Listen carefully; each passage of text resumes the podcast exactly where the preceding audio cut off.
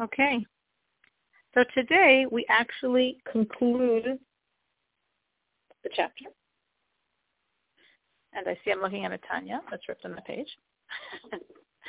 and the Rebbe explains in his last piece that we could think, well, I'm a little confused here because we're calling love and fear wings, but actually I thought it's a mitzvah to love God, and I thought it's a mitzvah to fear God. So if these things mitzvahs, what am I saying that's wings? I mean, they're the body of the bird. We're saying they're the wings of the bird. They're the body of the bird. Aren't they the body also? So that's what we look at today. And yes, I, I did find a place in the Tanya that that works out. So that's the question. And the Rebbe explains that that's true. There is a mitzvah to love and there is a mitzvah to fear. But that basic mitzvah is fulfilled by having enough love to serve God and having enough fear to serve God. But when we're focusing on the wing ability of these mitzvahs, it's because there's higher and higher levels of relationship that lift our mitzvahs higher and higher. And that's integral to each and every mitzvah, meaning there are 613 commandments, and love and fear are definitely two of the 613. But unlike almost every other mitzvah, these two mitzvahs penetrate, permeate, and lift up every single mitzvah. So here we're not looking at love as the mitzvah, enough love to get me to, in general, serve Hashem, enough fear to get me to, in general, serve Hashem. We're looking at the love and fear as they permeate these mitzvahs and lift them up. Person, in terms of love, could say, oh, you know, I'm not really loving Hashem. I'm just, you know, there's just a minimal level of loving to do. There's higher and higher love I'm not achieving. And the Rebbe reassures us that that might be true. That might be true. And it'd be nice to feel all these higher loves. But bottom line, if your mitzvah is flavored with the love and fear of Hashem that's bringing you therefore to do the mitzvah, that's fine. It says that this is the world to work. Reward comes in the next world.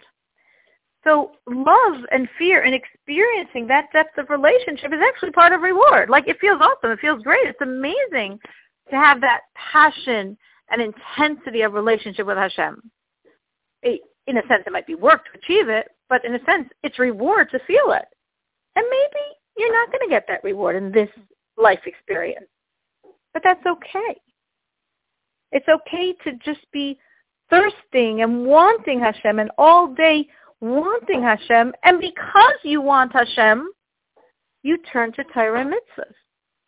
In other words, I don't want to use the term setup, but the the situation is that if I really want Hashem and I don't have him, meaning I don't feel these highest levels, love and fear, where you feel in a sense like you have him.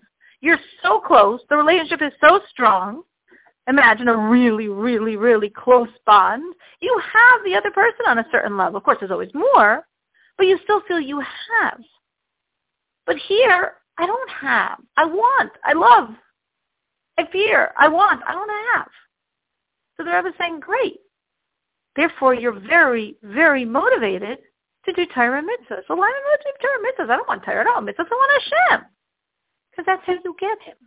In this world, I want Hashem. I don't have Hashem. Do a mitzvah. A mitzvah, as we'll learn in a few chapters, is a godly embrace.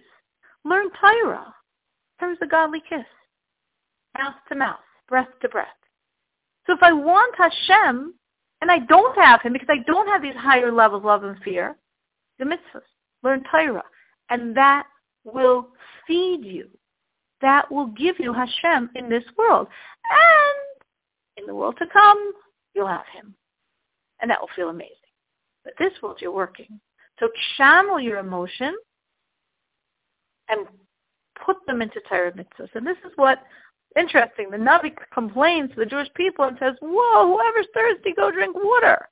It's sort of a strange concept. I mean, if you're thirsty, don't you know to drink water? You could say, no, it's metaphorical. Water is Torah. But it still doesn't really make sense. If you're thirsty, if you know you need to learn Torah, if you know you don't have Torah in you, don't you know you turn to Torah? But the Rebbe is saying, this person doesn't know they need Torah. This person doesn't know they need mitzvahs. This person wants Hashem. I want God in my life.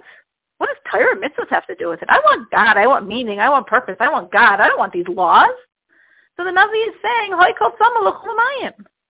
if you're thirsty for God, if you're thirsty for God, learn Torah. And through Torah and mitzvahs, you will quench your thirst as much as we can in this world. Any questions? Okay.